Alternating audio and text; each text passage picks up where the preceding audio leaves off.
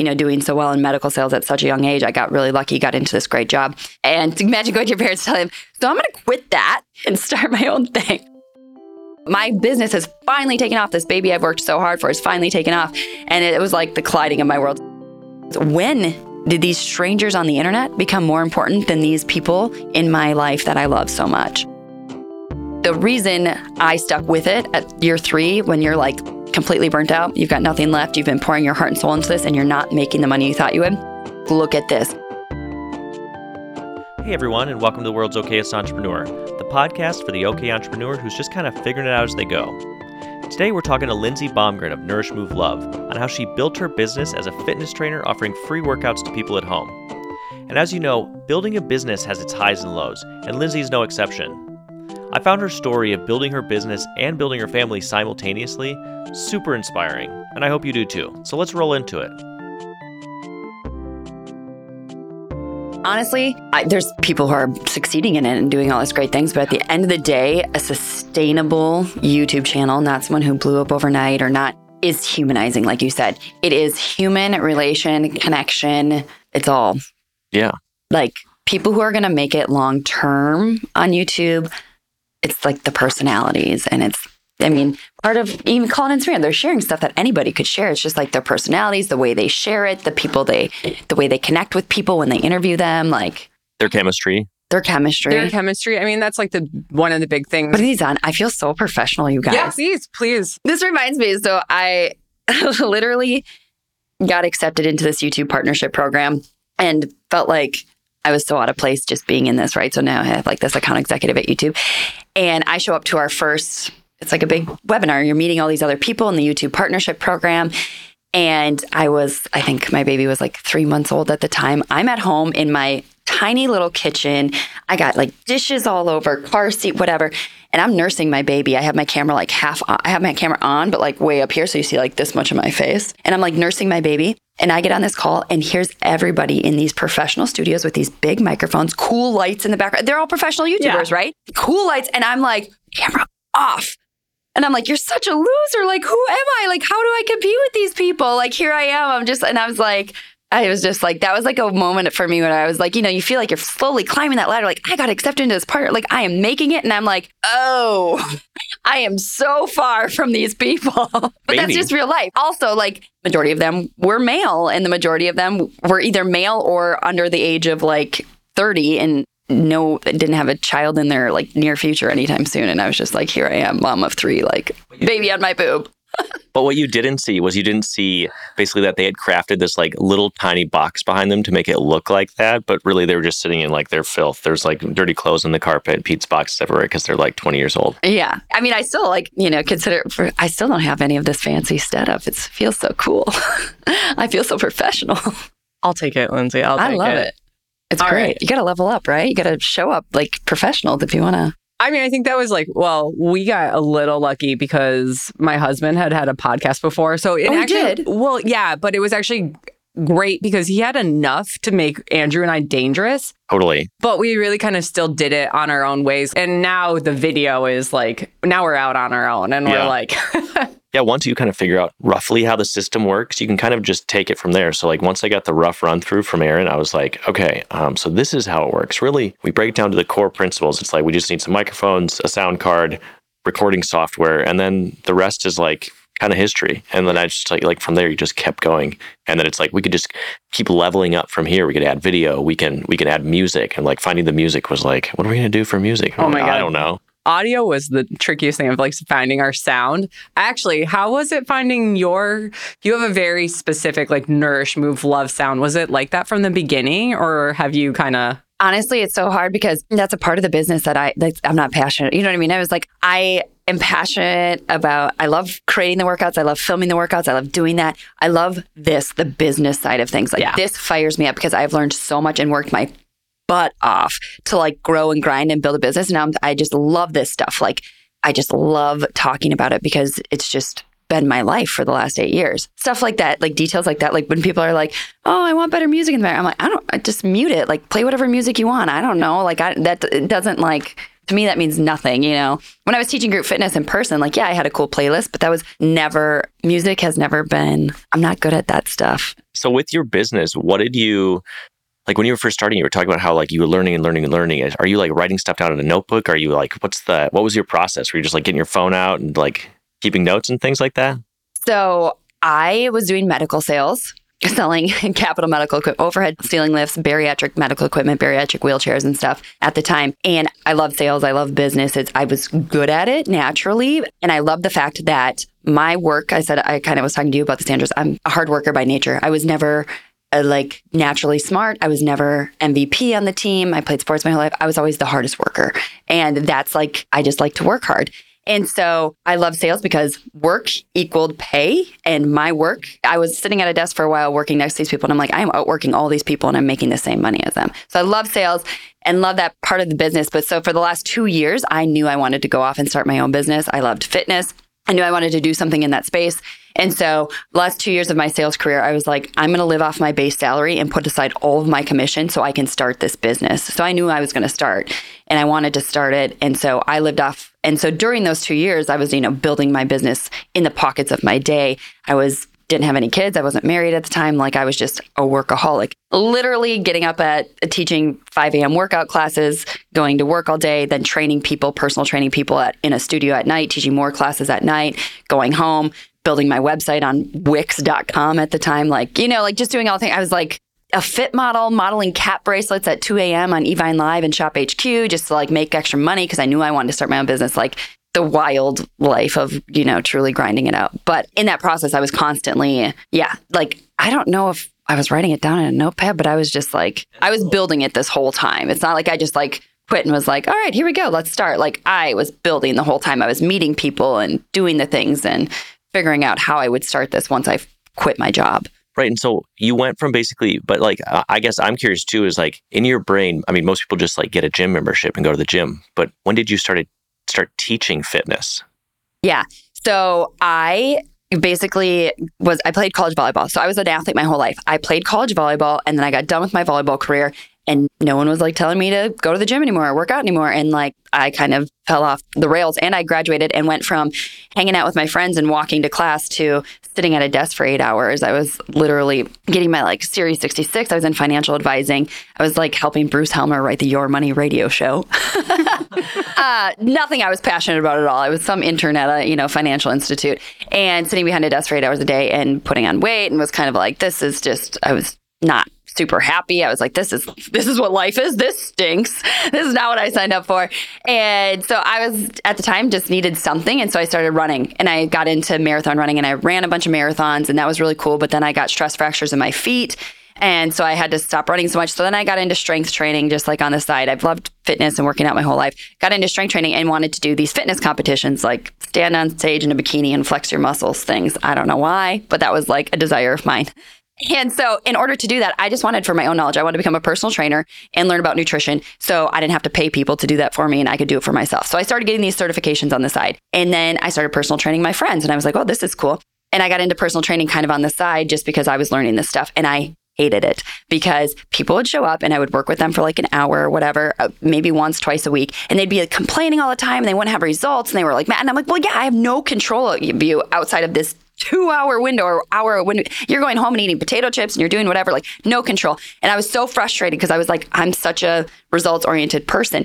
And so then I found group fitness. I show up, everybody's in the room. We play loud music. We have a great time. No one cares about the results. Like everyone's just there to have a good time, work hard. And I was like, this is my jam. And I loved group fitness got certified, started teaching group fitness classes, and was like, this is where it's at. People show up, especially I was like an early morning person. 5 a.m. people, they come, they're hard workers, they want to get stuff done. They show up, they turn off their phones. Like, how often in life do you get a chance to hang out with people where they're completely off their phone and they're like staring at you and they're there to have a good time and they're just there to work out and have fun and like make a better person out of themselves? Like, that's just a rare environment. And so I just loved group fitness. I was like, this is where it's at. We have awesome music. We got people who are here to work hard. This is fun. And it lit me up. And I was like, this is it. This is what I want to do. I want to teach group fitness. And I was like, yeah, you know how much you make? You make 30 bucks a class. And you got to teach 20 of them a week, and you're physically exhausted and you have no money. So, how do you make ends meet? Uh, so, that's when I was just like, how do I make this my career? And I was like, well, I was going to take it online. So, I basically saw people in the food blogger space who were doing this, putting out free recipes. And I was like, how do I do that for fitness? How do I put out free workouts for fitness? And I grew up in a small town. And so when I was teaching group fitness classes at Lifetime or whatever, I had friends who were like, I mean, we don't have any of that stuff here. Like, I want to do your classes. And I was like, oh, I'll like film them and send them to you. And I was like, I could do this. People want group fitness that don't have access to this. And then I had kids, and that was a whole game changer because I was like, going to take a class is such a luxury. You're, you know, a busy mom. Like, I don't have time to, to spend two hours to get to a class anymore. And so I was like, this is the audience. Like, there's so many people who want this, who crave this connection, who want to have a good time working out, who just like, you know, want to go to a group fitness class, but don't have the luxury to get there. So I creating free workouts and making them free and accessible to everybody was my thing and still is. I've personally consumed your content a ton. So the Power Yoga Flow is my personal favorite. So just so you know, I'm personally contributing to your ad revenue because I keep on rewatching it all of the time. So thank you. so let's go back though, because you, how old were you? Like, how long ago was it that you were all of the sudden like, wow, like I'm only going to make $30 a class at, you know, and have to do 20 of these. So that's $600 a week. And I know from fitness that it's typically you have to do the 5 a.m. and then the 5 p.m. like part of that. So how old were you? Like what what what was going on at that moment where you're like I'm going for this? Yeah. Well, let's see. I was I was doing medical sales and it was a very lucrative career for me. Um, I got really lucky. I got into a good sales career and was making six figures at a very young age. So I was in my, what, 23, making six figures. Like that was pretty much a dream. And so imagine going to your parents. My mom was like, You have no idea how lucky you are to be like, you know, doing so well in medical sales at such a young age. I got really lucky, got into this great job. And imagine going to your parents telling them, So I'm going to quit that and start my own thing. And, you know, I was raised like, 401k, you get the career, you do the college, you do the job, you do the stuff. And and so now I still have that, those conversations with my parents because it's really funny because they were like, no. And I was like, I'm going to do it. But I was so I was like 23, had a very lucrative, good job. And so fortunately, I was smart with my money and I saved it. And I knew that I wasn't just going to like quit cold turkey and try this out. And I knew I was a hard worker and that regardless if it didn't work out, I had some money to fall back on and or I knew I, there was always a way I could go back into medical sales or something like that. So, but I was like 23, 24, 25 so I got married. It was 2015. So once I got married, I got on my husband's health insurance and was like, now I can quit. so I was building this. So it's for the last two years, I knew I was I was building it on the side. But in 2015 is officially when I quit my corporate sales job and because I got on my husband's health insurance. So that's when I officially quit and decided to go on my own. But when I said I go on my own, like I thought I was going to replace my six figure income within a year was my goal. Yeah, no way. Not even close. I was losing money, you know, but I was I did a lot of things. So I was a model on like Shop HQ and Evine Live, literally selling cat bracelets at 3 a.m. Like, what is a cat bracelet? I, a bracelet with cat charms on it. Okay. Like I was holding my wrist out, going like this at 3 a.m. to anyone who wanted to buy a cat charm bracelet. I'll like never forget it. I was like, this is the lowest of lows I've hit in my life. Like, what am I doing? How did you get that? I was working with modeling agencies, so I was doing like a lot of like random fitness modeling. I was like a fit model for Target, perfect size medium right here. I held that out until I got pregnant. Finally, I was like 12 weeks pregnant. And they're like, So something's changing. I was like, I'm pregnant. And they're like, You can't do this anymore. You're not the perfect size medium. And I was like, Aww. This was such a good income for me. I showed up every week. They measured me. I put clothes on. Like, I was doing random jobs. Like, you name it. I was meal prepping for neighbors. I was grocery shopping for people. I was training people on the side. I mean, teaching 20 classes a week, like every random thing you could possibly do, I was doing it. And were you telling people about your the business you were building while you were doing these things? No, I was pretty like embarrassed. Like if people asked like what I was doing, pretty much told people like I was a personal trainer or like you know like um I you know like when my someone who knew me would introduce me even like a father-in-law or whatever that like they would be like oh yeah she's a personal trainer at Anytime Fitness or because I was doing that but I was also doing a myriad of other things but I didn't really talk about you know I'm building this online website or like I'm an online trainer because I didn't feel like I was. When did you shed that embarrassment? Oh, man. I mean, you know, even now when I talk to people, it depends on what generation they are when I'm introducing like who I am. Now, I introduce myself as like a content creator or I like I run a small online publishing company because that's truly what I do is like I run a small online publishing hmm. company. Mm. Like I'm not just a fitness trainer. We run a publishing company. Uh, but yeah, it took me a while to be confident to say that. I would say probably within even like the last like year or two to be like really confident in like what I do because for the longest time I didn't feel like I was successful or I didn't have the, you know, I didn't have the financial backing to say I was running a company. Right. I wonder why that is because I feel like I struggled with that for a while as well. And I, Yeah. ju- I just don't know where that comes from. Do you feel like for you it's tied to like what your revenue is? Yeah. Like it- I was actually making money as a trainer, or I was at, you know, so it's like I was making money as a trainer, so I could call myself a personal trainer. Like I wasn't making money as an online publisher, so I didn't feel like it was legit to call myself that. Yeah. I think it's interesting because I've you can see the vision. I mean, that's kind of where I'm curious. Like, was there anybody that was your champion at this time? Or was it just kind of you and your idea and you're like, I believe in it? I mean, my husband definitely still calls himself my my biggest investor. um, I mean, because he was fully fun. You know, like we were living off of. I basically said, if can I quit my job, I will. I committed to not buying anything for a year. I will not buy anything. Obviously, like we had to buy food and stuff, but I was like, I will not buy a single piece of clothing for this first year when I quit my job. I won't buy anything. I will literally go cold turkey. So I didn't buy anything for a year, like no clothes, nothing. And I was in, he was going to pay for everything. And I said, if by the end of this first year I can't pay for like groceries or contribute in some way, then I'll, you know, like I'll get a real job and I'll figure it out. But I was making ends meet. I was figuring out how to pay for groceries and get some money in the door by doing all these random odd jobs. So, what did you say? What was the? I got to go back. I lost my train of thought.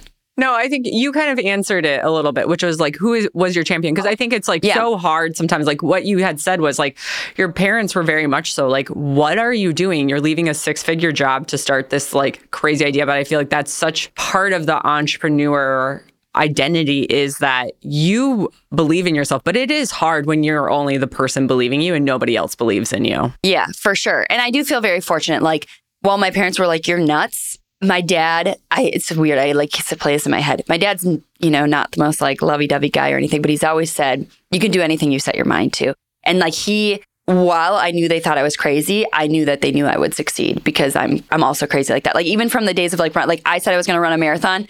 I ran a bunch of mar- like you know like I've always been kind of crazy. Like if I say I'm going to do something, I'm going to do it. And so while they were like this is not a good choice for you financially. You're like newly married. You're supposed to be building all, you know, your life, your 401k. This is not a good choice. They knew, I think, in the back of their heads that I would succeed. So they did support it. And obviously now they're like, wow, well, good job. And like my husband, same way. My husband was like, I think this is a little loony, but I know you're crazy and I know you'll succeed in some way. So he was always like my biggest champion. And then I found other champions along the way. So I quit my job at the same time with my good friend Stacy from the Real Food Dietitians. And she, we started our businesses basically at the same time. And so I had her and like locked arms with her. There were so many, I mean, we've had so many midnight, 12 a.m. calls where it's like both of us crying, like, this is nuts. I'm done. You know, I'm so over this. So I'm so glad I had her. We quit our jobs at the same time and went into this exact same career path. Hers was in food, mine was in fitness at the same time. And we linked arms and we still link arms. We're sharing brand context every day, every week. We're sharing each other's high earning RPM pages. Having that, having Stacy is the reason I'm still probably in this. And then I linked arm with other creators. Lee from Fit Foodie Finds. The reason I stuck with it at year three, when you're like completely burnt out, you've got nothing left, you've been pouring your heart and soul into this, and you're not making the money you thought you would. She opened up her financials and was like, Look at where I was in year three. You are on track. Like, look at this. Like, year four, it's going to kick in. Year five, you're going to be making what you want to make. Six, you know, like she showed me her financial path. Had someone that had gone before me not showed me their financial path, I think I would have given up. But I saw her numbers and I was like, I'm going to do that. I'm going to, I can do that, you know? And so I saw her path and that is what made me stick with it. So you had mentioned that actually in a podcast, um, which was this year three mark, which I've actually not heard about it in the aspect of is is it something that's very true in affiliate marketing? Was that kind of your primary income source at that time? Was all of the affiliate marketing that was coming through your blog? Yeah, so not really affiliate marketing at all. So I really have we just started building our affiliate revenue streams truly now. Honestly, I found a way as a microblogger, so to speak, or whatever, to work with brands. So a brand making money from brands was how I was truly making money. So it all comes full circle, right? Go back to the modeling. I was modeling for these big agencies. I'd show up for a play it again shoot. There was like a hairstylist. People, so much money. I'm like, this is costing them so much money to do a photo shoot where I'm like battling ropes for like 10 minutes for like a billboard. Like, this is insane. And I'm making, you know, good money as a model. And I was like, I can do all of this, like a portion of what they're doing this. So I started reaching out to brands. Fabletics literally was the first brand I worked with. I reached out to them and I was like, I know they're hiring out all these people in LA and doing these big studio shoots and whatever. And I was like, send me a couple outfits. I'll film some videos in them. I'll take some photos. I'll send it back to you and I'll do it for like a thousand bucks. And they were like, yeah, no. And I was like, just send me some outfits. And so they did. They sent me some outfits and they were like, do it, do with them what you want, but we're not paying you. And so I filmed this content, sent it back to them, and was like, here you go. Look at this awesome content I created this workout video, this trailer, all these photos. And they're like, okay, that's pretty good. Can we put it on our blog? And I was like, yep, 25 bucks a photo. I mean, like, I'm charging them penny, like Yeah. 25 Oh, yeah. bucks a photo to have the video for $500. Like, but I thought, I was like, this is it. This is it. And they started paying me. Then I created this relationship. I started working for them. So I found a way as a small, like, I had under 10,000 followers for sure, under like tiny. And I found a way to start working with brands by just like reaching out to brands, creating content for them, sending it to them before they even asked for it. And then when they would come back, they'd be like, oh, yeah, 25 bucks a photo or whatever. And then I, that's how I started making money. So when was this?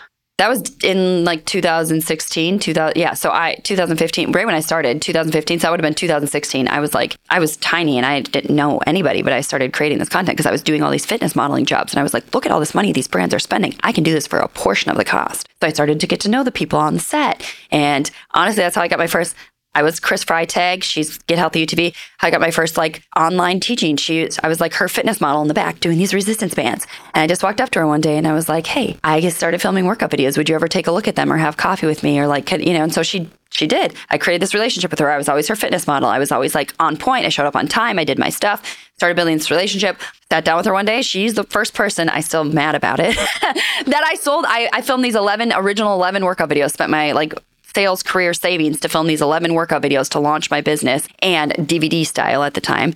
And I sold them to her for 2000 bucks. And now I want them back because, but, but, but I was like, this is huge. And then I started working for her and filming content for her and got on her platform. She's got a ton of people. I, a lot of my business was built off of starting with Get Healthy UTV. I started filming workouts for them. They had a big following and then they stuck with me. People liked me as a trainer. I kept coming back. I was working for her. I was making good money, showing up and filming classes way more than I was making in the studio. So Got it. Okay, so that point in time then, because I think that's kind of when I got, got to kind of get to know who you were and everything like that. So that's like kind of like 2017, 2018. yeah, When did you start kind of doubling down on your blog? And then when was YouTube actually starting to become a thing? Yeah. So I was putting out blog content from the beginning, not doing it appropriately, but I was putting it out. Like I was putting out blog content, random URLs, like here's my monthly favorite, like true blog style, kind of how blogs used to be. Like here's my monthly favorites. Here's a random workout I wrote. Here's my favorite recipe. Like no idea what I was doing, but I was just putting content out. And then I saw like in order to make money off of just putting this blog content out, like people have to see it, right? And so I'm like, I have these good workouts. I started using YouTube when I was originally started my blog, but I was using it solely as like an FTP hosting site. Like I was uploading videos so I could embed them into my blog. Like Yeah. I wasn't labeling them appropriately. I was not writing descriptions, no thumbnails, like just uploading the video so I could have something to embed into my website. So I started uploading videos to YouTube back in 2016, 2017.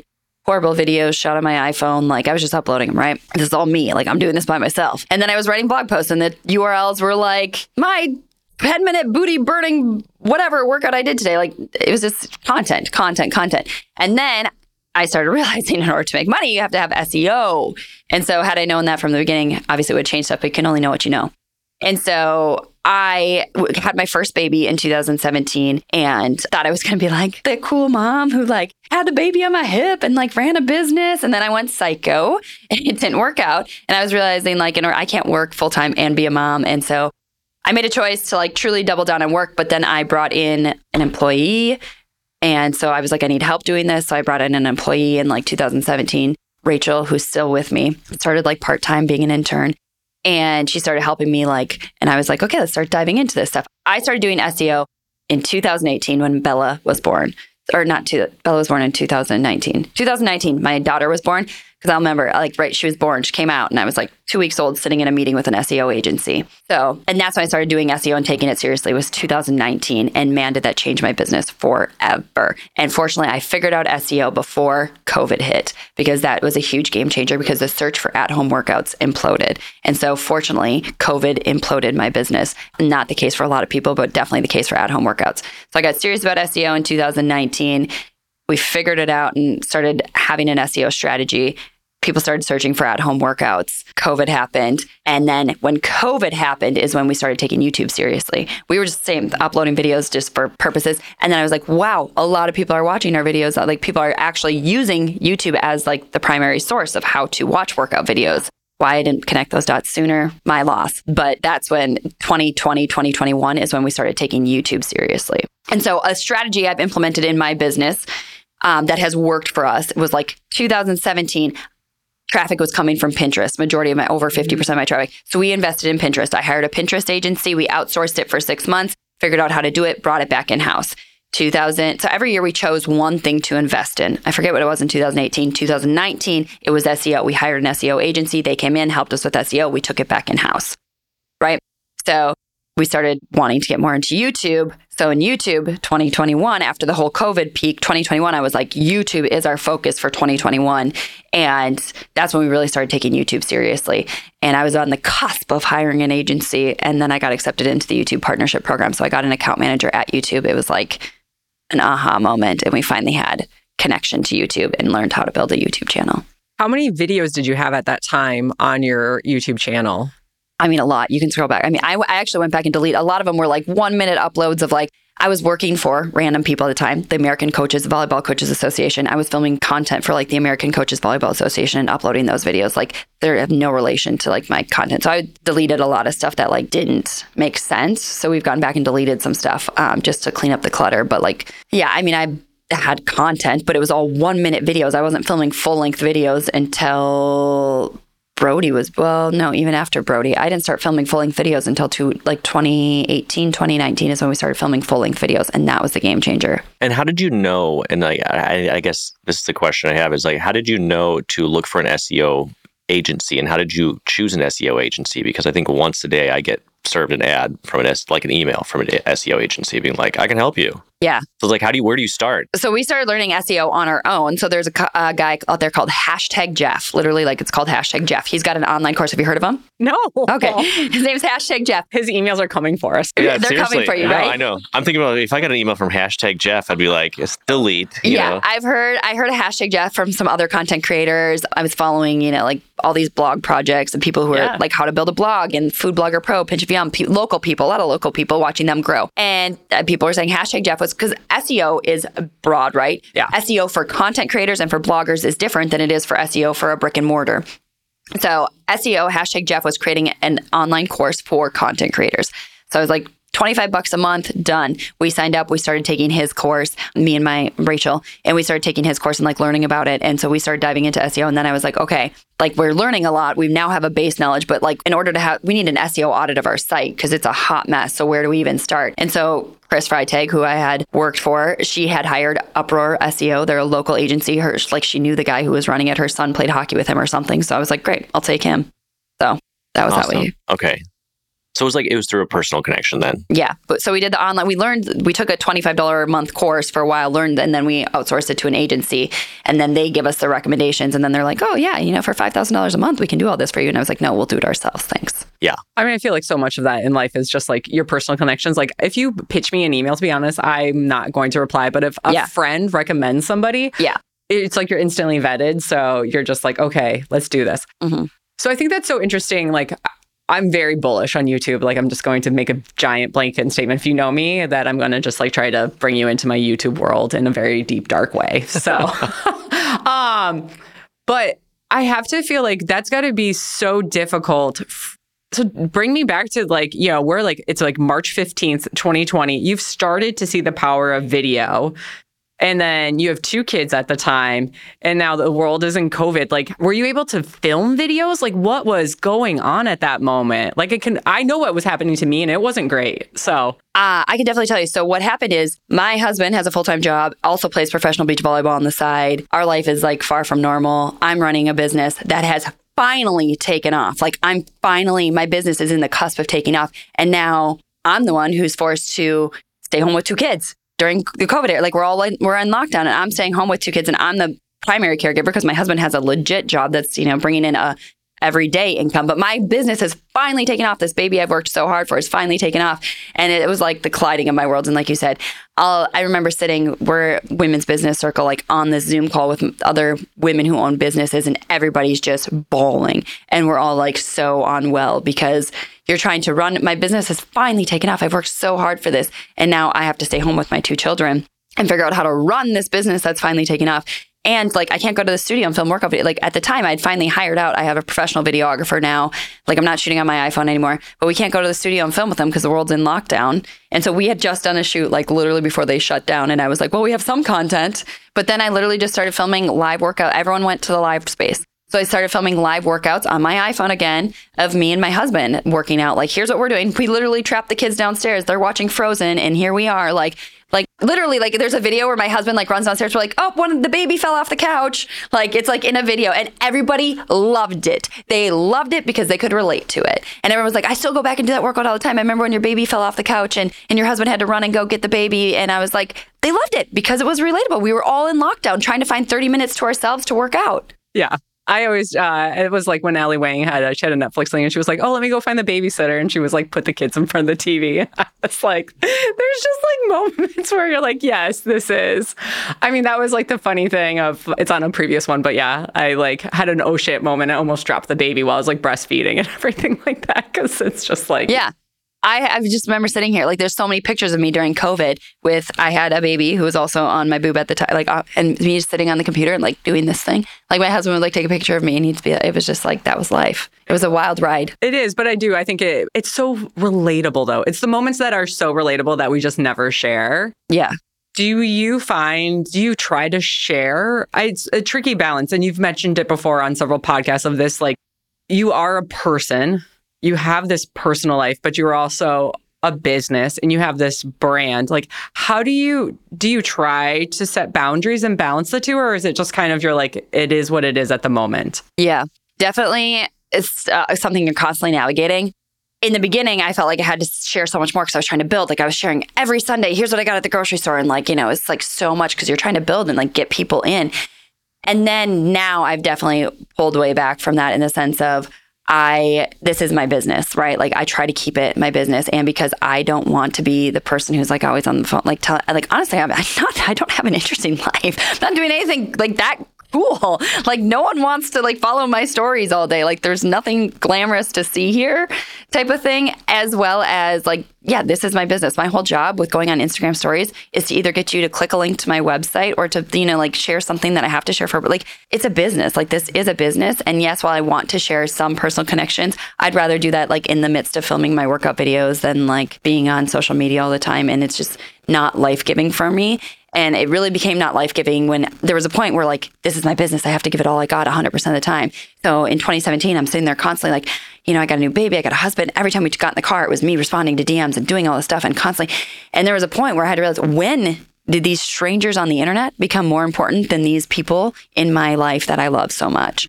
And these strangers on the internet were way more important than I was like, this is so backwards. And the script had to flip.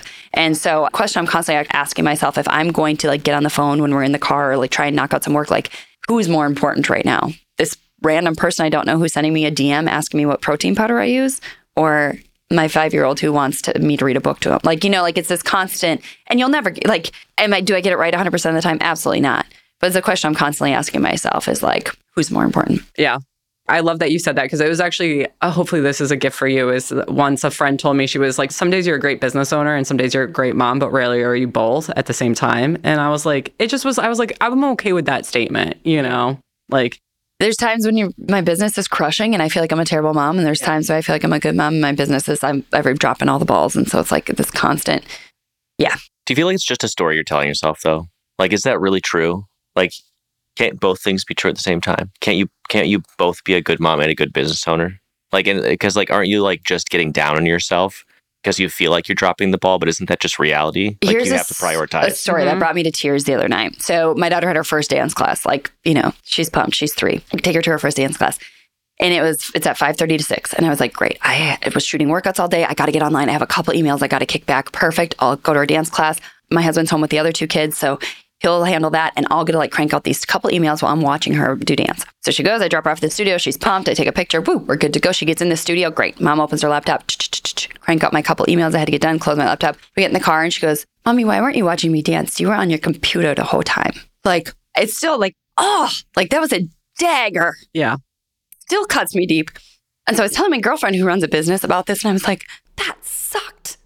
I did not like hearing that. And like, and she's like, what your daughter doesn't understand And you're like, it's so hard because they'll call you out on everything, right? They Yeah. see your everything. She's like, is that mommy is building this like amazing business. And you saw a window of opportunity of 30 minutes while she was at dance class, entertained by like a teacher or like learning instructions from another human. So you could do this so that you could read to her at bedtime instead of feeling right. You know, like it's like I was carving out these 30 minutes. I saw it as an opportunity to answer emails so that I could go home and have dinner with her and then like read her a bedtime story and be present with her during that time versus like or like that I'm building this thing so that I can, you know, be with her more and have more flexibility and go part time in the summers to, and we can still make money. And like, there's so much more to it, right? Like, it's not like, but through the lens of my three year old, like that cut me deep.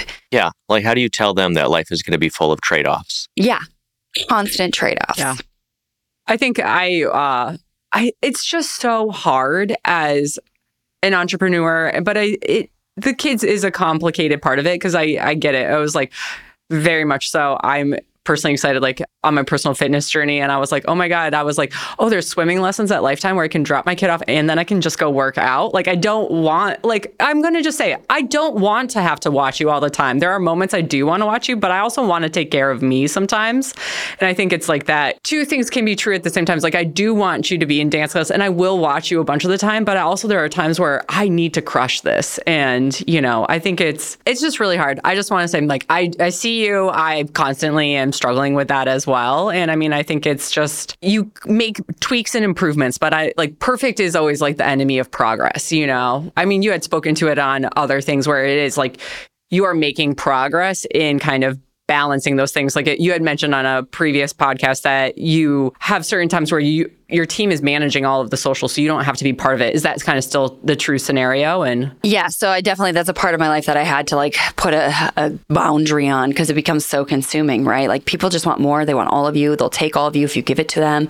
And they're constantly asking for more. And I was like, I just social media was sucking the life out of me, like sucking the life out of me. And so now we're at a really good place. Like I was doing it always every weekend. Like I was like, I should never ask my team to work on the weekend. And now it's like we rotate. Every fourth weekend you're on. So I get three weekends off and one weekend on. And like so much more manageable. I think that's interesting. You just said something that I personally have had to deal a lot with is I don't want my team to have to do it, but then I put it all on myself and then I'm sacrificing. And then you almost, you, did you ever get to a point where you almost grew resentful of the thing that you built? So resentful. So resentful. Like, how did you move past that a little bit? Yeah, I was like, I mean, just like I, there were so many times where I'm just like, I want to quit. This is horrible. I'm done. I'm done putting my life out there. I don't care.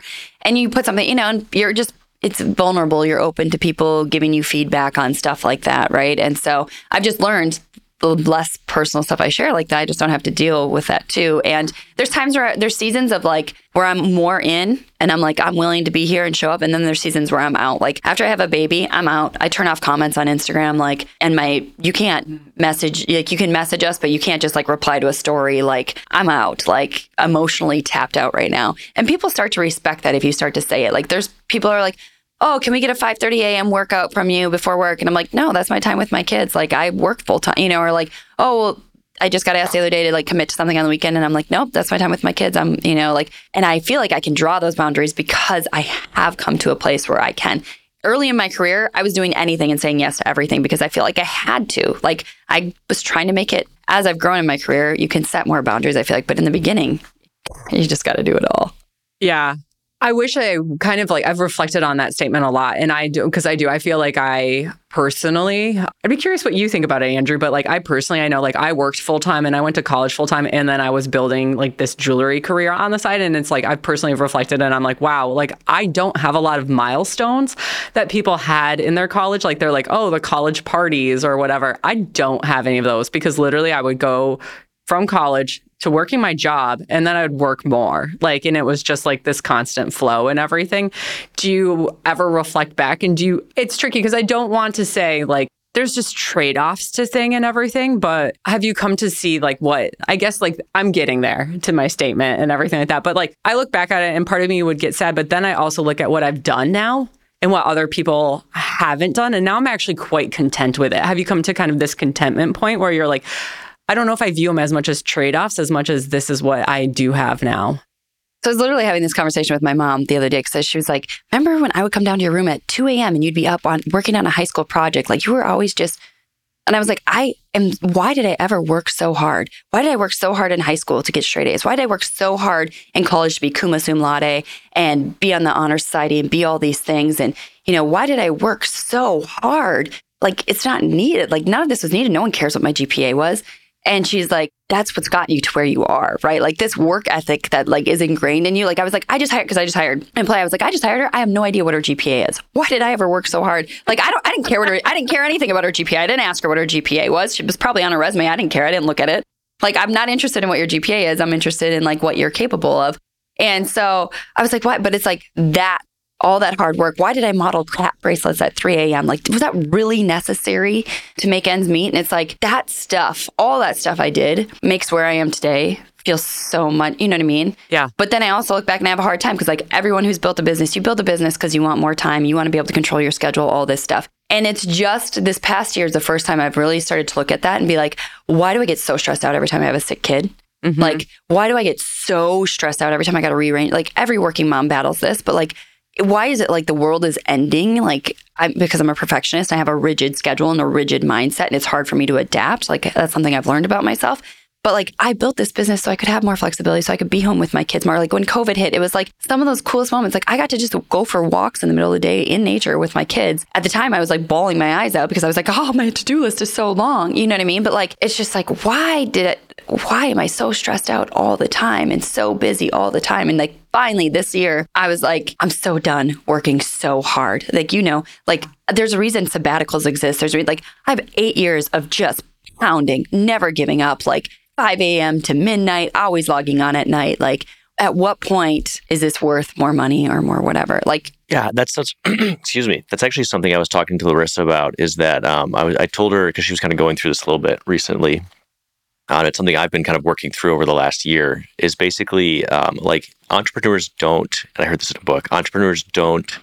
Um, they don't drive themselves crazy by their goals. They drive themselves crazy by the timelines they put those goals inside of. So, like on those days where we feel like, oh man, I have a sick kid, it's going to ruin my entire day because I'm supposed to get all this stuff done. It's because you're on this timeline where you're like, well, I had a plan for the day and it was on this timeline where it's like, well, no, we built these businesses to have more time and have this flexibility and freedom. That stuff will still get done. It just may be another day. Like, and I think that's that's okay. And like we get so stuck in these little timelines. yeah, We have to break out of them. right. And I mean, I had, you know, you asked me five years ago, I was like, when I can make $10,000 a month in ad revenue, I will have made it, made it.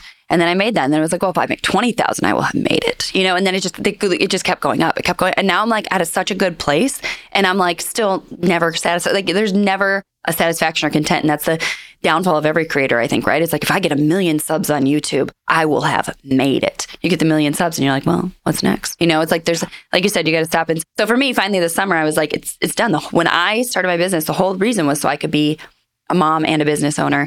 And those two things are so hard to be, especially when it's just so hard. So this, this summer was the first time I said, I'm going part time. I'm officially, like I told my husband, I'm like, I feel like it's finally my time. Like I have a team in place and like, I just keep hearing like slow down. Like everything is telling me to slow down. I got I tore my meniscus filming workout video. Like I've always been pushed past the point. When I filmed my first eleven workout videos, I filmed them with a fractured foot. On the 11, there's supposed to be twelve videos. On the eleventh video, my foot broke. I came down from a tuck jump, complete fracture. Foot broke. We couldn't film the 12th video. But I was like, I always push through, right? This last video series we just filmed, Strong 20, my one that went live for New Year. Video number nine, video number eight, I tore my meniscus. Boom, completely torn.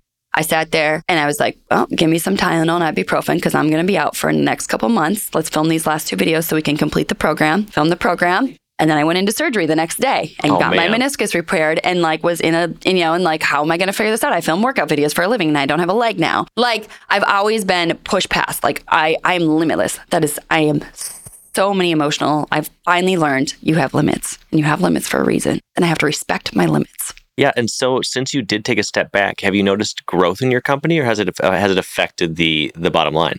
So my husband and I literally sat down. I literally just told him like, here's my, you know, here's my last, here's our August revenue. It's September now. Here's our August revenue. He said, so how does it feel that you finally decided to work less for the first time in your life and you made more money than you've ever made in your life? Right. And I was like, it's possible.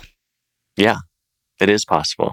So I think it's so interesting because what you just said, I don't know, how did you get there? Was it just that you broke down so far, or did you have like a coach or a therapist that kind of, or like a thought partner? Like, I don't. I'm not not saying that. I don't. I did have a therapist who I still use. Who I reference all the time. So in 2017, uh, when I was in the midst of growing my business, and I had my my son was 12 days old, and my mom went into cardiac arrest, and I had to do CPR for nine minutes, and like my life went completely flipped upside down in that moment, and I became someone I didn't recognize. I've never been an empathetic person. I've always thought you just buck up, you get through life, you just do things right, like you just power through.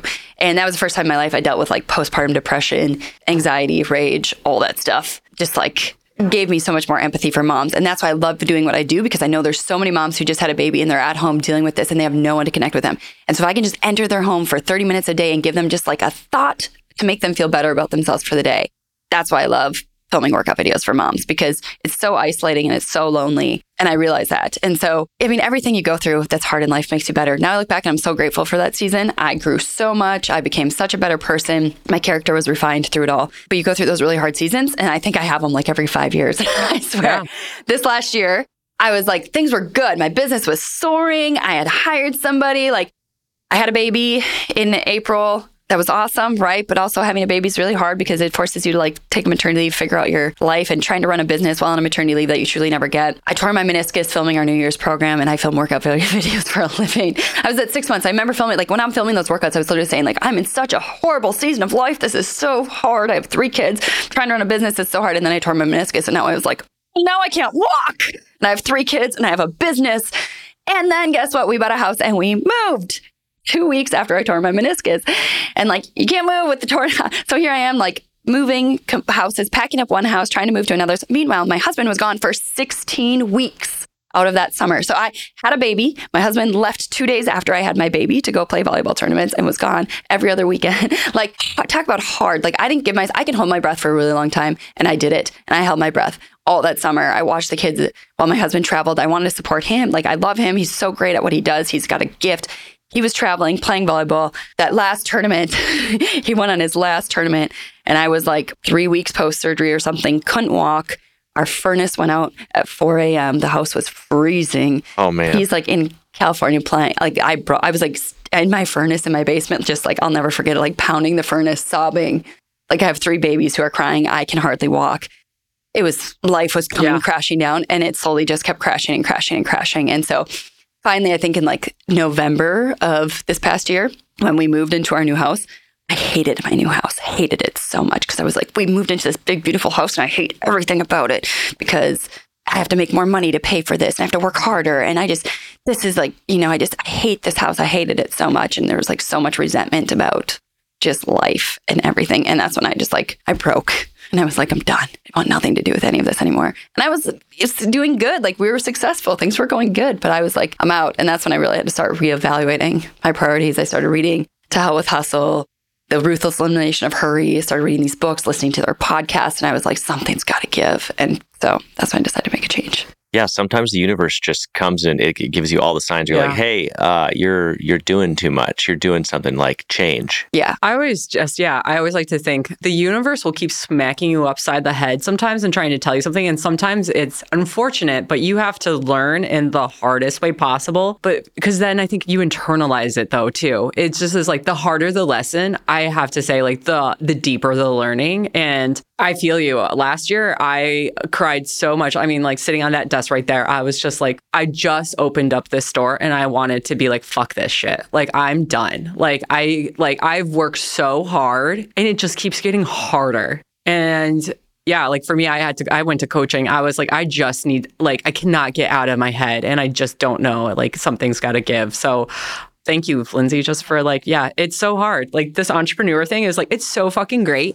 And it's so fucking hard. It's like that's why we started this thing is because it's yeah. like the high highs and they're the lowest of lows. Like it's just nothing like anything else. So like I this Nova, I won't forget it. Like we're driving to Thanksgiving, like Thanksgiving, everybody's happy, right? I cried the entire. My husband was like, "We have to turn around. Like we can't go." I was like, I just couldn't pull it together. I was like, I'm just done. I'm so broken. Everything is broken. Like I'm so done, you know. And it was like that was when I was like, okay, something's got to change, and it did. And then I went part time this summer, And I've found so much joy in like scaling back and like, like you can't be like, I work to the point of exhaustion every day. That is so unhealthy, so unhealthy. It's like trying to park a car that's driving at 70 miles an hour every night. Just boom into bed. You know what I mean? Like I'm driving to every day, every day, boom. And I'm like just supposed to like stop and like, you know what I mean? It's like just like at some point, something's got to just give. Yeah. And my body gave. like, Yeah. You know, my body gave. And I was like, okay, I got to start listening. So, in a weird way, I want to kind of go forward then, like, because I think that's amazing that you went part time. Like, you seem very goal oriented. Do you have kind of like what you hope the next year is going to be for you personally and then also for Nourish Move Love? Yeah, I mean, we always have growth goals, right? Like, Yeah. and we're definitely we're growing, which is phenomenal. YouTube is one of our fastest growing platforms, and we're really focused on YouTube and continuing to grow YouTube. And we're actually I'm entering into your world. I have no idea what I'm doing. We're launching would- merch. I was going to ask that during this because, like, very much so, like, for content creators, that's huge. Like, Cassey Ho of Blogilates, you know, Emma Chamberlain of like, like I told you people, I'm deep on the YouTube verse, like Chamberlain Cham- Coffee. Chamberlain Coffee, you know. Yeah. I mean, let's not even talk about Prime. Like, that's a whole different world. So, Yeah. He, once you dive into it and you start learning about the YouTube world, right? Like a lot of YouTubers are making more money in merch than they are in ad revenue or in anything else. So we launched memberships, which is our first paid ask ever in March of 2022. And no, this year. What year are we in? 2023. Oh my gosh. I did that literally the other day. You are normal. in March of 2023, this year, we launched memberships and it just, it literally catapulted our YouTube revenue. It doubled it. So now we have, and so YouTube is just, and so now merch is like our next step. And so it's something I've honestly, we've been getting asked for forever. And I'm like, I want nothing to do with it. It doesn't excite me. I'm not about it. I don't want to inventory anything. I don't want to deal with the headache of people. I give away free content. I don't have to give you customer service. No, I'm just kidding. Of course, we love our people, but like, you know, cus- yeah. that's a different thing. Like now I got to deal with returns and exchange. I don't want to deal with any of that stuff.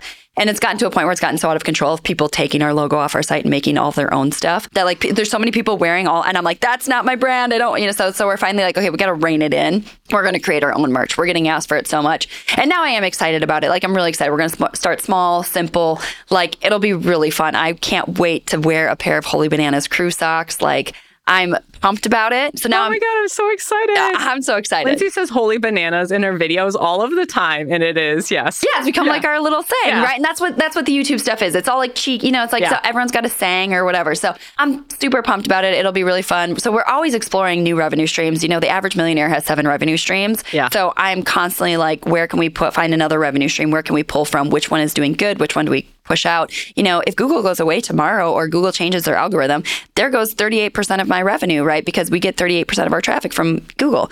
So I need to figure constantly have a, a wide variety of revenue streams. And so we're exploring that. So we always have growth growth goals and um we're exploring some other stuff too. I'm really excited for it. My team is awesome. We're constantly growing. But for me, I'm in this internal battle. So I went back to work full time when my kid, so I have a first grader. He went back to school full time just here in September. So I went, my goal is part time for summer when it actually really isn't part time. I give my team Fridays off in the summer. And so I really just took Wednesdays off. So I said, in addition to having Fridays off, I'm going to take 12 Wednesdays off this summer. So I took 12 more days off, which is like PTO. Like I don't take PTO. I took 12 days of PTO. So really that's what you call part-time. But it was so great because between, you know, as a mom, between the hours of five and seven, I get like the worst of my kids. I get the hungry kids, the Yeah. tired kids, the whatever kids. I got the best of my kids. I got to wake up and have slow mornings and take them to the zoo. And like, mm. I don't know, I had this really, I, this was the first time I ever took my kids to the zoo. I have a six-year-old, a three and a half year old, and a one-year-old. I've never taken my six-year-old to the zoo. Like, what's wrong with me? I work too much. So that was my goal. I had bucket lists I wanted to do. We did them. It was awesome. It was joyful. And now they're back in school full time and my soul is like crushed. And I'm like, now I'm back to just like the five to seven. I'm like, I want more. So I don't know what it looks like right now. I'm still working full time and my kids are back in school full time. I'm definitely going to go part time again for summer, but I'm trying to figure out a new, I think my new part time is to like drop them off every day. And my son gets done at 245 with school. I'd love to pick him up and send us instead of sending him to after school programming it's this hard line of like, I have a team to manage. I got work to put out. If we want to hit these revenue goals, we got to put out six new videos a month. We, figured out our rep. We figured it out. I need six new videos a month on YouTube, two lives. I need eight to 10 blog post republishes a month. Like we have this down to a science. And so I either need to hire more people, hire another person, replicate myself to film workout video. Like I need creative space too by I'm constantly chipping away, but I'm cutting into my margins. Like I have no time to write workouts now. That's what people come to me for is workouts. I need to write them. So it's figuring that out. But I definitely I'm at a place where I want to figure out a new reality because work is just not that important. Do you hope to kind of because it while Nourish Move Love is your brand, it's not like you didn't put your name to it. Do you hope to kind of build out the Nourish Move Love community with different instructors or something like that? I know that's a question I'm constantly getting asked. And right now, no. I don't know. I, I, I go back and forth on like, I have a team of three. That's, I don't know how anyone has a team bigger than that. It's hard to manage. Like, you know, like I'm good. I'm good. We got a small team. I don't know if I ever You really. people that manage people then is what you have. That's yes, and I haven't figured that out yet. I just don't know if how big I want my team to truly get or Yeah. how much I want to manage. Um, I love it where it's at right now. Everyone's in their zone of genius. We're operating really well together. So I don't know if I ever want to. I feel like part of it is too. Like I feel like the reason people come to us is for a certain thing. Like right, it's hard to find. Not saying I'm this like great instructor or whatever, but like it's hard to find someone else that matches my dynamic or personality style. So and we're good at what we're good at. I focus. I've taken away the recipes. I'm good at strength training. I crush strength training. I, I like barre. I used to be really good at barre. It's ki- I, I love strength training more, so barre has gone a little bit more by the wayside. But like I'm really good at barre. I'm really good at strength training. I'm not going to film yoga workouts a ton. I'm not that great at it. Like it's not my pace. It's not my. Could I bring in a yoga instructor? Yeah, but then I don't know. Am I starting to dilute my brand? Like we Google has a hub and spoke model. Like, here's what you're really good at, and you just keep doing it. And that's what performs for us. Like, I'm sticking to what we're really good at right now and just keeping focusing on that. And how can I get better at that? How can I be better at what I'm doing? Mm-hmm. So I don't know if I'll bring in more people, but I intentionally did not put my name on it because I didn't want it to be like, I'm not saying this is how you feel. Oh, like, I didn't want it to be you're the fine. Lin- Lindsey Bomgren show. You know, like this, I, I didn't show up to film workouts to like become some famous instructor. I just really stink stinking love fitness. And I think it's really fun.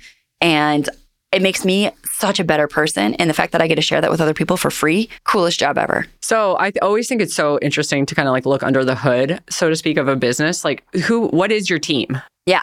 So I have a Rachel who started with me as like an intern and has grown into so much more. So Rachel is our creative. She manages our Pinterest. She creates all the graphics you'll see for our YouTube thumbnails, which, oh my goodness, that was something we were majorly screwing up. You could have the best content ever if you have a crappy thumbnail. Like, no, we've gotten so much better at that. So, thumbnails, titling, all that stuff. So, she creates all of our graphics. She's our creative girl. She d- creates all of our reels. I don't even know how to put a reel together. That's a true story. I do not know how to create a reel. I love that for you. I film them all the time. I film the content for them and then I hand it all to Rachel. Yeah. I don't know how to create one myself and I love it and I don't want to know. I feel like it changes every time I'm in there as well. I'm like, what is, what's that? Why is this there? I'm not good at it. It's not my strong suit. You can tell when I'm on Instagram stories. It's like random crappy text and if here's a picture. Like when Rachel does it, it's like beautiful and awesome and so good. So she should do it. So Rachel's our graphics and creative. She does awesome at it. And then, and she's like my trendy, you know, and she's my low impact leader. She's in the workouts with me as a modifier now. And then we have Megan, who is like our most organized behind the scenes. She's a great writer. She's a content writer. She writes a lot of our blog posts. Rachel also writes some blog posts. She does all of our republishes. So we do eight to 10 blog posts, republishes a month, refreshing old content. She does all of our SEO.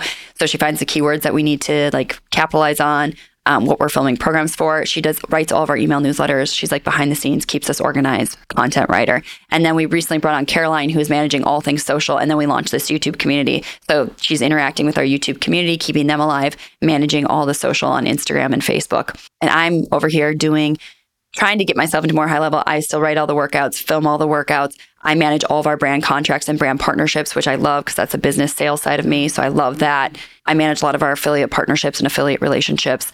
And yeah, the business logistics sides of stuff. So it sounds like you got really good at letting go of some of those other things Oh yeah, it took Right. it took me. Uh, and those other areas that you were good at doing. It sounds like all you need to do now is just get good at letting go of some of those other things that you're currently doing, like filming the workouts. Yeah, I know. I don't know if I can let that go. Like bringing in someone else seems so hard. Like I have a certain way I do it and feel, yeah. And I don't know. So I don't know. I have to ask my audience if they want more people, if they want more. I mean, they always want more workouts, right? But I mean, Mr. Beast brought in more people. Yeah. So, yeah. Ludwig and whatever. It's like a whole different world. Whenever I go into the Mr. Beast world, I'm just literally, I'm like the gamer world and everything like that. I'm just like, number wow. one industry on YouTube, it blows my mind. I get online with these people and I'm like, I'm negotiating a contract right now with like the knee per, like uh, I wear this Incrediwear knee sleeve, whatever, for my knee. And their biggest contract right now is with a guy who wears them on his wrist for gaming. And I'm like, you've got to be kidding me. These gamers are crushing it. They are crushing it. I mean, they just did you see this? They just released cup of noodles with caffeine in it, and it's being marketed towards the gaming community, so that way they can have their nudes and It's like the opposite of your brand. It, it, it's crazy. I'm like, this is. I'm like, who's watching this on you? Who's going to YouTube to watch other people? Get, like, it blows my mind. But like, yeah, YouTube is a wild, wild entity. Um, I wish I would have taken advantage of it sooner and and and been better at it sooner, but you only know what you know. But now we're we're doing awesome, and I love YouTube. Yeah. I mean, I think just for our audience in general, like I think I I'm very much so like I I'm trying to figure out how to uncraft it for my brand because it's like the reverse a little bit and everything like that. But for you, I'm very curious. Like, what were the steps that you took to kind of start? Like, was there like you saw this course or you kind of started taking this to start understanding YouTube, or was it just kind of like MVP? I'm just pushing out content and then just one thing it kind of it hit we were just uh, yeah pushing out content. And then i started diving into you know we all started diving into youtube and figuring okay who's successful at this and how are they why successful? So we're like a blue ocean strategy in the sense of like if you film workout videos you are either a youtuber who puts out free content video every single day. So we're competing with people who are putting out a video every day but all they do is youtube right? That's all they do youtube. Or you have an app right? So you have an app. So like we're, com- I'm competing with my major competitors are Women's Health Magazine, Men's Health Magazine. We're publishing, we're an online publishing company. We are SEO first. Majority of my money comes from ad revenue on our website. So when I hit publish on a video, I'm trying to rank for the five best chest exercises for women. I'm trying to beat out Women's Health, Men's Health. I'm trying to rank on that first page of Google. So you click on that, and then as a bonus, you get the full YouTube video, right? So now we're tab, now we've tapped into YouTube. So now we're kind of like in both, but I'm competing with YouTubers who are putting out a video every day because all they're doing is a YouTube video. You got to write a title, a description, a thumbnail, boom, you're done. We're doing SEO, pins, email newsletters, social, Google stories, YouTube shorts. Like we are doing it all. It's a such comprehensive strategy. But if YouTube changes their algorithm tomorrow, I got a strategy to fall back on. If right. Google changes theirs, we are very multifaceted, which I love about us. And it's opened our eyes so much more and how we create content. We film some workouts for Google, some are for YouTube, some are for my audience. Like everything we do is so strategic. People think I just show up and film a full body workout because I'm filming a full body workout. Like, no, we just filmed five workouts yesterday. There was a 49 page document that went with those five videos of what the YouTube title is going to be, what the URL is going to be, what the thumbnail is going to look like, what pictures we need for the blog, what the pins are going to look like. I mean, it is all dialed in before we even show up to shoot it. What's the timeline on that? For for what? Like for writing that 49 page document. I'm in the midst of writing one we shoot again next week. So is it weekly? Right now, we're doing two a month because we're in the midst of shooting our New Year's program. So we're working that far ahead. So it's September and we're shooting the content that will go live in New Year's okay. because our New Year's programs are really beastly.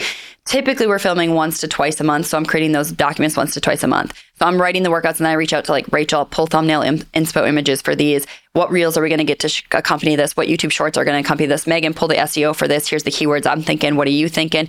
And then Caroline's going in and pulling YouTube comments that we can drop into the video and overlay. Like we're going to drop this YouTube comment in like Cindy from Carolina said she loves deadlifts. Cindy, this workout's for you. You know, so we're, we're engaging our audience. I mean, we've dialed it all in before we show up to shoot. So it takes me a, like a week to put those documents together. Like okay. over, I mean, I'm not, it's like over a week I chip away at it. Yeah. To put it together, our team puts it together. And then we show up to shoot and we're dialed in and we crank out five videos. We know every picture we're going to shoot, every thumbnail we're going to shoot. And we just crank out five videos and we bulk edit or bulk produce content, which is really hard to film five workout videos in a day. So I'm super sore. Bet. I'm so impressed by that. So, and it sounds like to me like you're the architect of this, and then kind of like, is it is it more of a collaborative process, or do you have it all kind of pretty dialed into your brain, like that? This is what we're doing.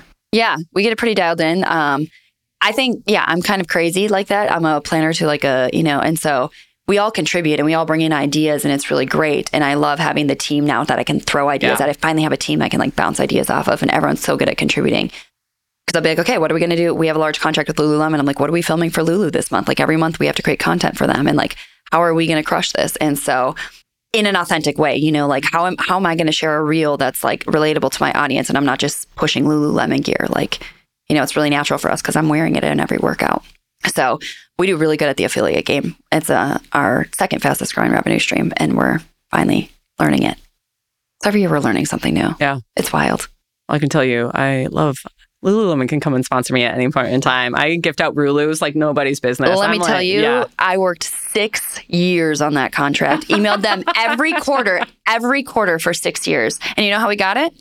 I finally emailed them and I filled all the SEO, all the analytics. I'm like, you are working with all these TikTokers, all these random people on Instagram that you have no SEO. I was pregnant at the time. I said, Lululemon maternity leggings, the highest search yes. maternity leggings on the internet. And you have no one, you're not calling it a maternity legging. You have no SEO for this. No one's writing saying that this is the best maternity legging. You are missing a huge audience. I am pregnant. Put me in your leggings. I will shoot them. I will put it online, call them the best maternity legging. The online like, legging is like the number one maternity yeah. legging and they were not marketing it or doing anything SEO wise for it.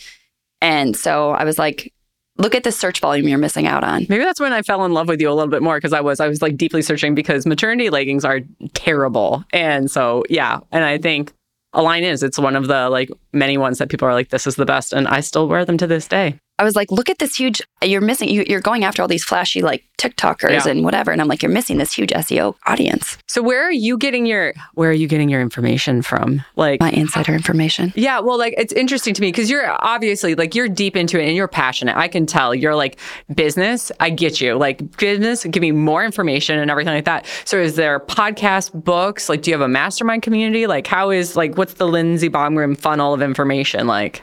Yeah, so I definitely stay well connected with Stacy, who I started my business with, Wheeling Arms. So Stacy's a dietitian, she's a blogger. So we're constantly sharing information. So we're sneaky, you know, blogger strategy. We're sharing each other's high performing RPM pages. So that's the blog page that's making you the most money right now. So it's getting the most ad dollars to it. So I'm putting hers in my email newsletter. She's putting mine in her emails newsletter. We're sending each other high RPM pages every week. And like I've linked arm with other bloggers. I'm constantly tapping leave fit 55. I'm like, hey, what do you know? What's what what do you what are you doing here? What are your RPMs this month? We're all chatting constantly. I have my little community of like content creators that I'm constantly knocking on their door, like, hey, what's going well for you? What's not? This affiliate's crushing for us. Great, let's pick them up. And then I have my women's business circle, which is a mastermind of women business owners. We have our own content creation circle. So everyone who's in that circle is a content creator. And then, yeah, I asked my team, we meet every Tuesday and we all try to bring something new we've learned to the table, like a 10 minute learning. So I'm constantly trying to push my team and we're all like watching a YouTube video or something. We're trying to grasp new information. Megan's taking like a writing course right now. What are you learning? Like, what, how, how do we make better email headlines? Like, constantly, I love this stuff. It is so cool to think about. Like, we can constantly get better at something. Colin and Samir, major inspiration on YouTube. We got in with, uh, started following all their stuff for content creation, YouTube shorts, all that stuff. So I'm constantly just trying to get snippets when I can. I subscribe to all these email newsletters.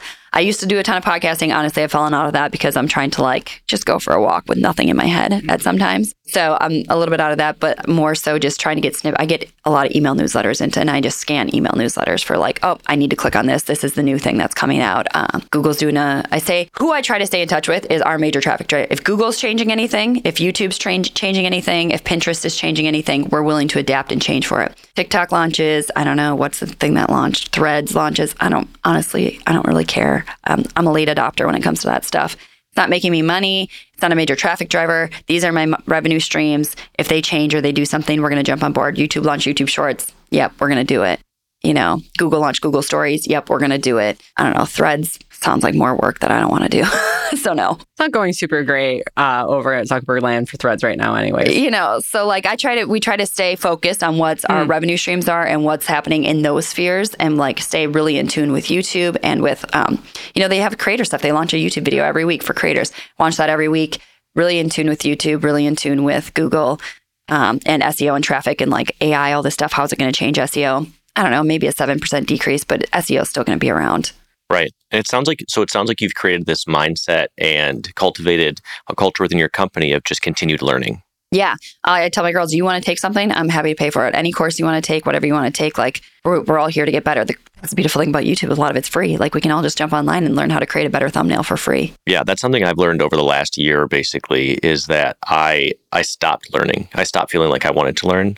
And that's been huge for me this year is be like learn, like don't like read the books, listen to the podcast about this stuff, like force yourself to learn, create create a curriculum for yourself. Yeah. And I think I go in waves. I go in waves with wanting to learn about business. And then I go in waves of like wanting to learn more about bu- my, my craft, which is like, I want to get better at mobility. Like I love mobility. I'm mm-hmm. getting older. I want to feel good. I like, I'm sick of waking up and feeling like a tin can. I want to be a buttery ninja who's like never going to tear my meniscus again. Like my goal in life is to never have surgery on a body part again. Yeah. Like legitimately, I'm so passionate about mobility right now. So I'm like following all these people and I'm like, how can I learn? How can I get better at mobility? What can I, you know, teach people? Like, how can you get rid of hip pain? Like, let me help you because being in pain stinks. Yeah, no, uh, I love that. There's actually I follow an Instagram person that's on mobility that I'm just like I don't know why I'm just going to ask you this question: bearish or bullish on cold plunging? Oh, cold. Oh, gosh. I mean, there's always something like I've never wanted to like uh, same thing like athletic greens. Like, should you be taking a green powder? Like, it's so funny. We've gotten to this place where people have gotten so far away from just like eating real food and moving their bodies that now like working out has to be this like regimen of like CrossFit and like it has to be like you are CrossFit, you are paleo, you are. It's like like everything has to be a diet. Everything. It's like what happened to just like neutral? Like you need to jump? I don't. It, it, are there benefits to it? Yeah, there, there's sure there's perks to it, but like, do I need to go? Does every person need to go buy a two thousand dollar cold plunge tub? And like, no. We did it as like like my kids have a kiddie pool and like we put a bunch of ice cubes in it and see like as a family like who could last the longest like for fun. But do I cold plunge? No. If someone was going to give me a free cold plunge tub, would I take it? Yeah, probably. Like if someone reached out and they were like, "You want a free cold plunge tub?" I'm sure, sure, we'll take it. Am I going to do it every day? Probably. I don't know. Maybe. I don't. If I really liked it and felt really good after it, but you don't need to cold plunge or take green powder every day to be a healthy human. No, you need to probably do more of what you do. Right. I think that's the thing for everybody is like people just forget that they just need to work out, even if, if it's for Yeah. 15, 20 minutes. They just need to, to work out, to move their body. Yeah, totally. And walking is the most underrated form of exercise there is, hands down. Walking. Oh, yeah, I'm exhausted after being in Chicago this last weekend, walking miles. Yeah. Oh, Up and down. best thing you can do is walk more.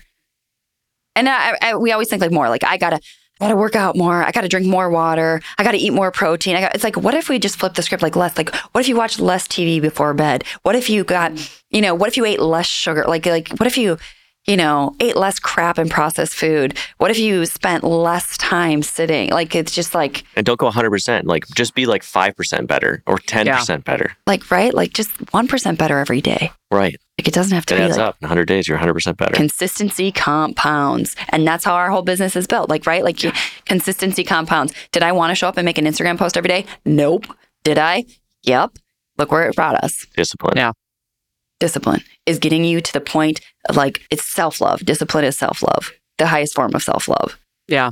I just, uh, we're going to wrap this up, but I just have a question because you are so big in the YouTube. Do you have three YouTube channels that are just for you that you enjoy? Do you, I guess I should first ask, do you watch YouTube for just enjoyment or is it all just more for the business side? everything social media for me is business. I run a social my girls would laugh that I run a social media business and I know nothing. like I don't know any of the trends. I don't know any of this stuff. Like I I'm so out of touch with reality. I don't watch any I have no shows I watch. Yeah. Like when I, I do this stuff for work and then I totally disconnect. Like I am so out of touch. I am so not hip. I'm so far from hip. Uh, Like I have to ask my girls like I'm seeing a lot of like POV reels. What does that mean? Yeah. They're like point of view and I'm like got it. Got it. Good. Yeah, I feel you. It was like it was probably a year and a half ago, and somebody was like, "I was like, what is this Doja Cat?" And they're like, "What are you Yeah, talking?" you've been living under a rock or what? I literally Yes. live. My girls are like, so this is trending. I'm like, hot girl walks. I'm supposed to like go on a walk. Like what? Like yeah, the app is called Be Real. yeah. Like I know nothing about this stuff or like the whole get ready with me. Like GW. I'm like, what are these reels? What are these people posting? Like I'm so out of touch, uh, literally out of touch. And I run a social media business, and I kind of like it that way. Like I love that. I just I feel like honestly, my audience, like when people are like, we did YouTube Shorts because it's for YouTube and that we want to convert subscribe. But like my audience, my true audience who's doing my workout, they're not watching my YouTube Shorts. Like these people don't have time. They're busy moms trying to wrangle a kid. Like they're just trying to get in a 20 minute workout. These people are not on threads. These people are not. They don't. They don't want to watch me put my makeup on. Like my real audience is like you know they're just busy moms just like me.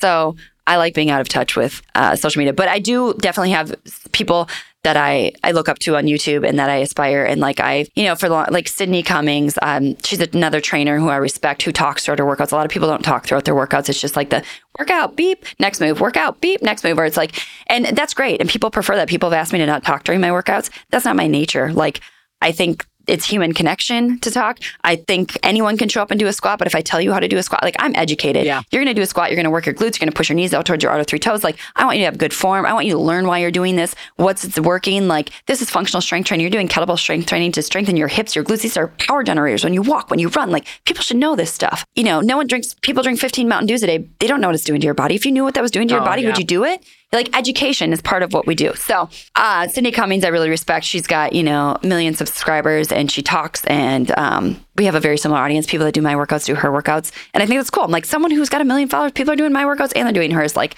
so I respect her. Juice and Toya are a couple I respect on YouTube. They do not talking, but their editing style, their thumbnails, like the people in the fitness space mostly, like I'm I respect and I I, you know, aspire. I'm like, wow, they've grown really fast. Good for them. And aspire to be um, you know, one day have a million subscribers too, but that's not my end game like be all like if I get a million subscribers, great. If they send me the gold plaque, Yeah. cool.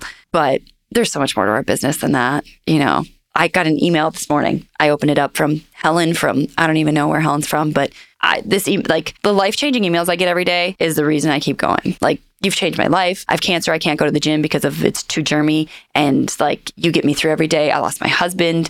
Like, Helen's daughter has epilepsy and she just did one of my videos. And I said, like, every challenge is going to bring you farther in your faith. And she just started, ball- like, these messages I get every day, unreal. For every negative comment you'll ever see on YouTube, no one ever sees all those messages that land in my inbox. And like, the fact that someone's told me I've changed their life, like, I don't know. That's pretty cool. That's amazing. It was I, cool. I love that. Lindsey, this has been such a pleasure getting to know you so much more and just like having this time in this conversation. I think you really shared the true high highs and the low lows of this journey. And it just was really special. So thank you so much for being here today. Thanks for having me. I love this stuff. It's so fun to chat with other people who get it.